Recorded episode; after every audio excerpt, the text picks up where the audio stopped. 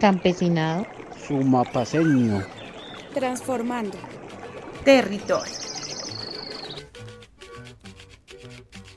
La señora Humberta Romero, natal de la vereda de los ríos Sumapaz, relata su vida en la época de la lucha por la tierra.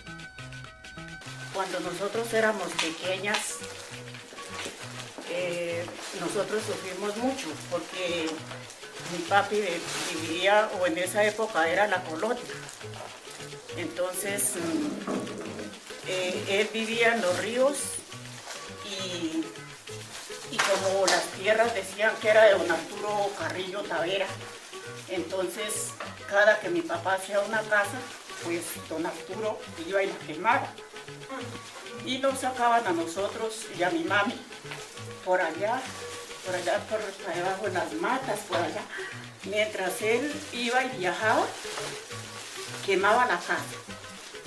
Y cuando él volvía, entonces tenían unos cachos que tocaban y toda la gente se reunía y llegaban y le ayudaban a, a reconstruir la casa. Otra vez. Entonces nosotros sufrimos mucho por eso. Eh, más tarde, pues nuestra escuela fue, mi escuela fue a Nazaret.